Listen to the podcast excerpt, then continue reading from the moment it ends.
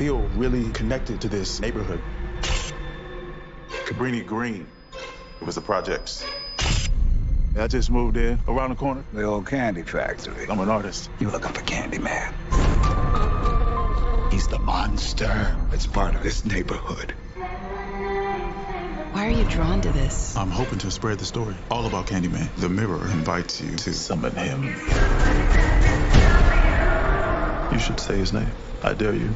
Candyman. Candyman. Candyman. Candyman.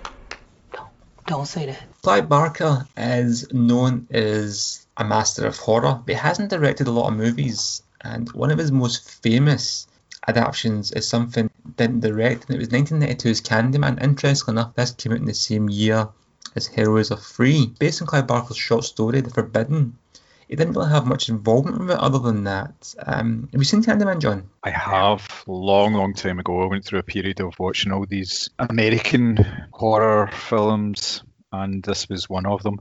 I don't remember an awful lot about it apart from the main character, but yeah, I remember enjoying it in a sort of daft sort of way. Yeah, it's a very good movie, and I think if you rewatched it, you'd enjoy it a lot more than you remember. It's another movie that was kind of watered down by its sequels, but it's been remade, and it has a new reboot, maybe the best way to tell it, coming out soon, mm-hmm. with Jordan Peele having some involvement as he went and co-wrote the screenplay. I believe so, yes. He's one of the three listed writers. So yeah, it should be quite interesting, I think, yeah. Yeah, definitely. very well. Yeah, directed by Nia DaCosta, who I haven't seen any of of their work. Little Woods was the first movie, and they directed some of that Top Boy series, where I haven't seen any. But I seen the trailer for it, and I will go and see it. I'm a bit concerned that they're going to do to it what people think the first movie is. Again, it was talked about Hellraiser Three. There's something. It's got a dark horror. That sounds really bad for the trailer, but it's got a generic horror element to it that the first Candyman film doesn't have. So I'm a little kind of hesitant, but it's got some good people behind it. I am kind of looking forward to it because I, I like the main cast in it. Yahya Abdul-Mateen, he's been in a few things, most recently in the Watchmen TV series. He was Black Manta in the Aquaman film Oh, as yeah. well, and he's pretty good. He's a very good actor. So I'm interested to see what they'll do with that because they, they obviously need somebody of a certain amount of stature for the, sort of primary leads in this to make it good. And basically, in Jordan Peele, we trust at the moment. He's not doing very much that is bad.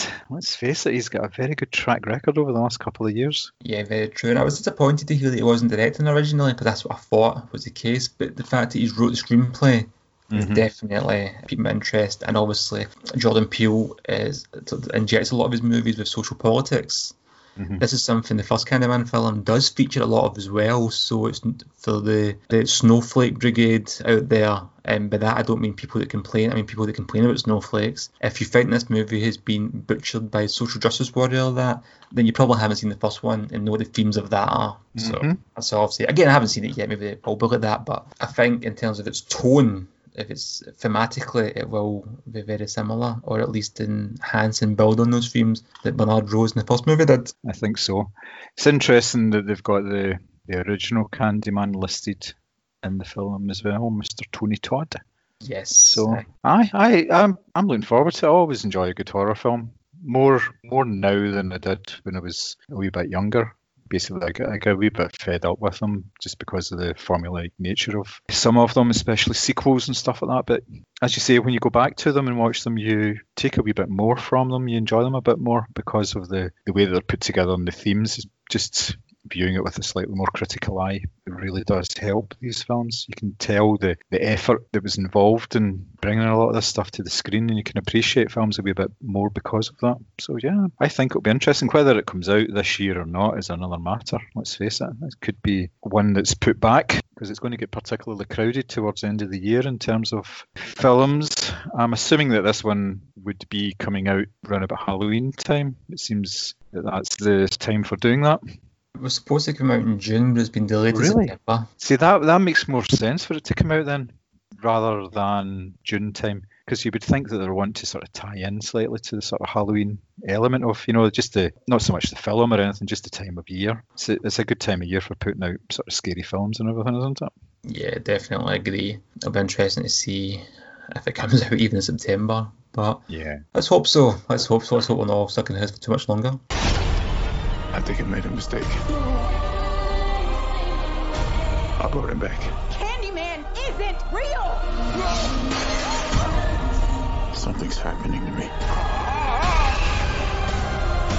He had a purpose for you to be another one of his terrible stories. I guess he found me. I am the writing on the wall.